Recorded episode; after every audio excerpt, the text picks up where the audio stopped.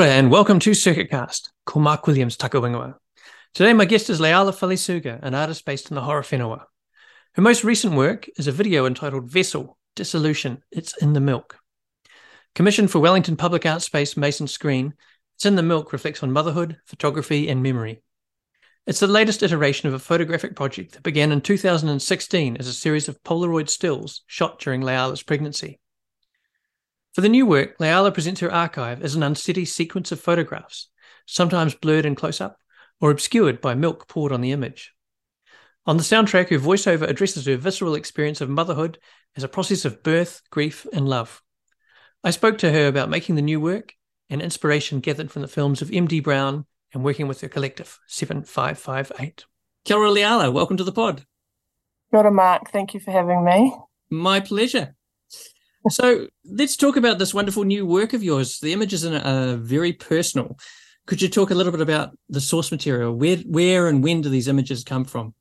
Absolutely. So it's uh, an, an extension of a previous project that started back in 2016. So the original project is called Vessel, and it's a photographic project that was originally part of the exhibition um, Yours to Tell, which was curated by Catherine Hunt.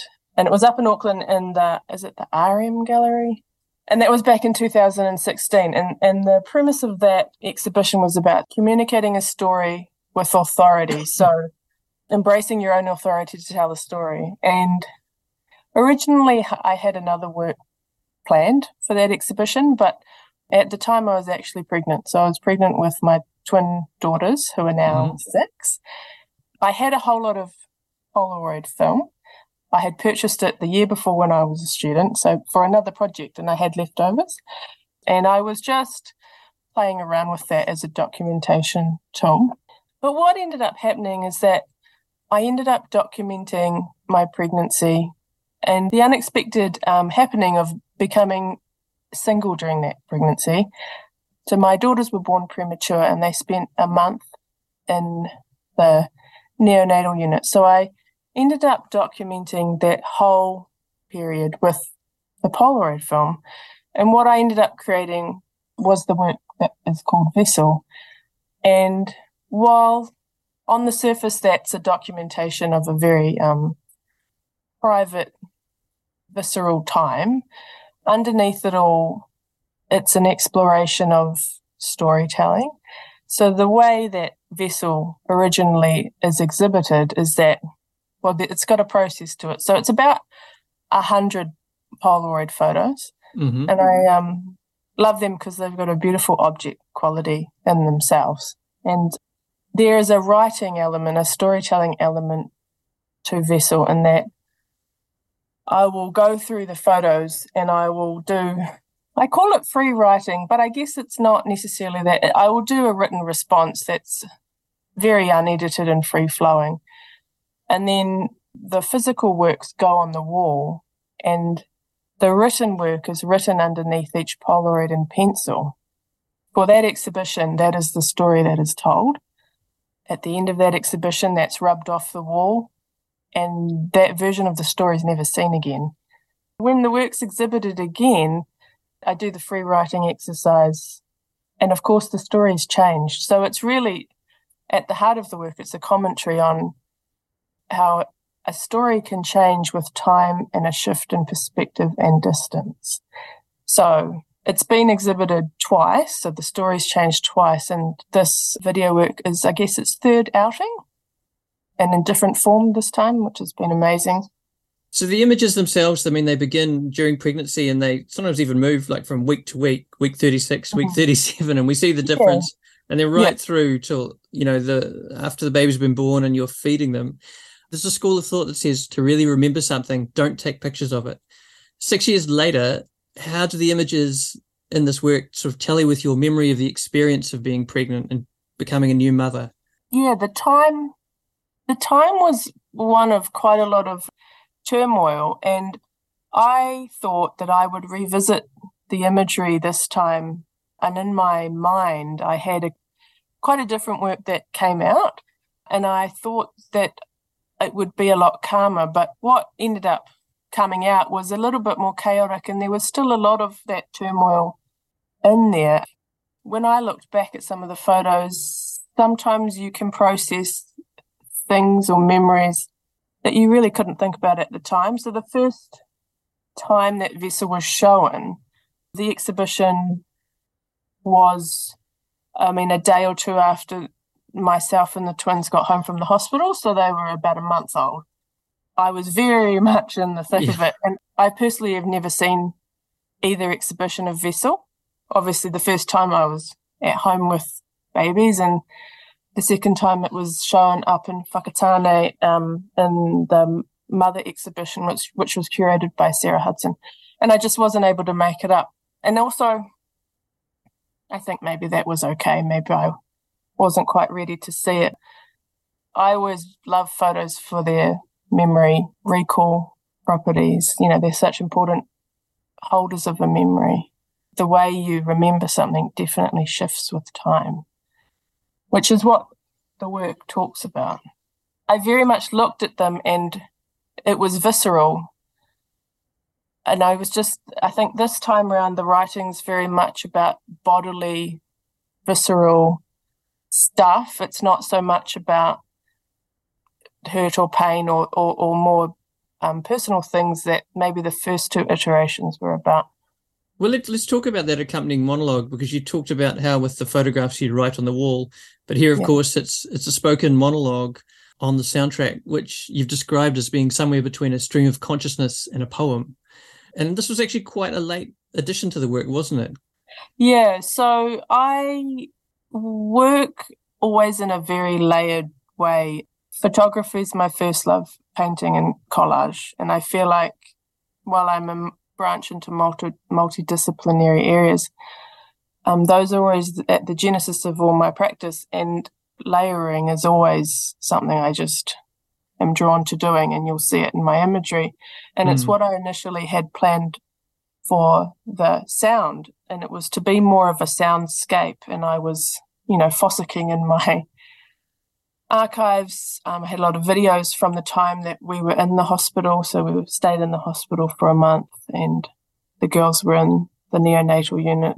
I was really quite fascinated with the the sound, the beeps. If anyone's ever used a electronic, if you've ever heard an electronic breast milk pump, you know they've got it was all about those sounds, and and they were always going to be. The writing was always going to be there, but initially it was to be combined with this layered soundscape. But it was when um, you actually pointed me in the direction of um, MD Brown's work. That's the one, yeah. So just to um, cue the listener, and MD Brown is, is another filmmaker on circuit who made this sort of trio of three eight millimeter film works in the 2000s, which are all there's sort of like a person lying awake at night recollecting something from memory and images flash into their head. Yeah, I realized I had been overthinking it. Really, that was the truest form was to be a spoken monologue by itself because that actually mirrors the other exhibitions where it's just written in pencil on the wall. There's no other complicating factors. It's the photos, it's the imagery, and it's the words. And so that really helped me just pare it back a bit. And I think it works a lot better than what I originally had. And what about the nature of the site itself? The work was commissioned for Mason Screen, which is a very transient kind of space. How did the site affect uh, your crafting of the work? Yeah, when I initially um, put the proposal forward and had a big think about what could go there. And I went and visited the site, and you know, I love the concrete.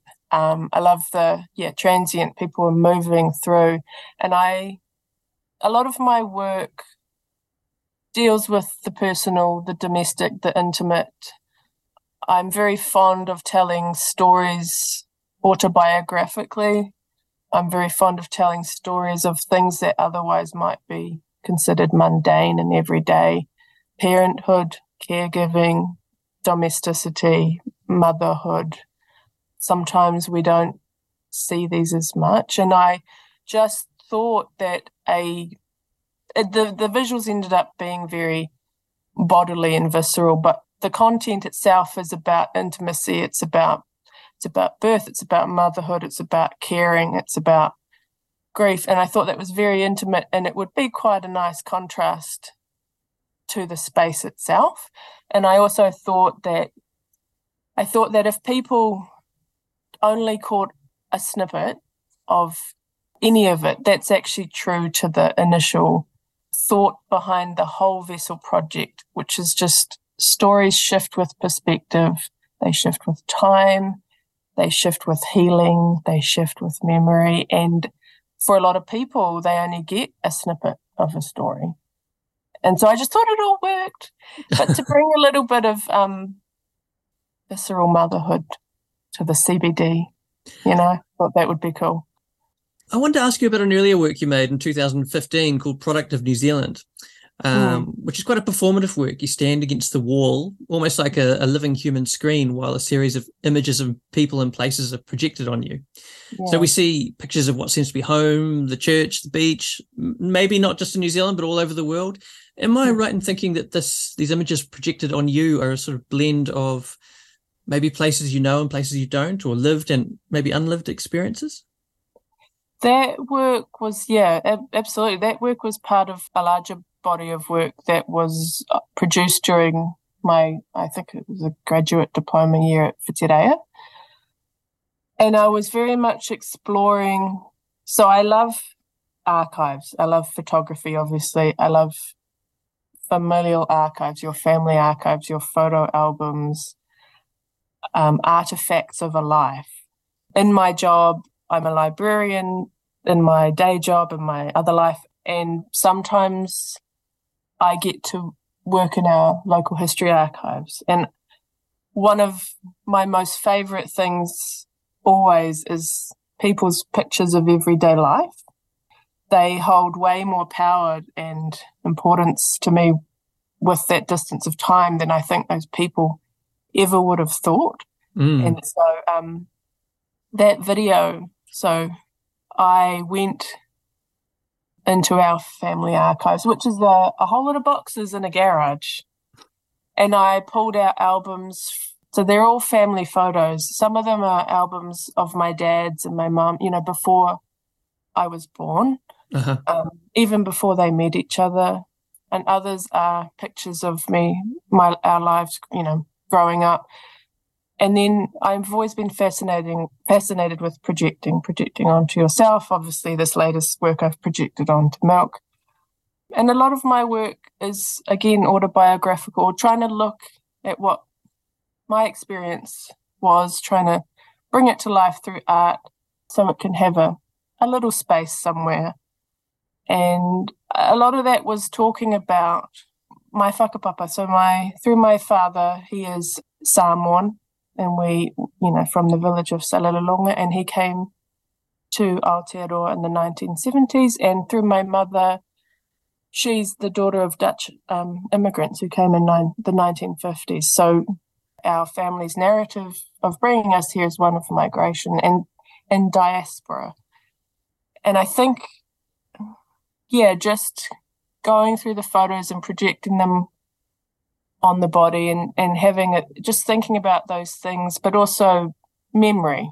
What even is memory?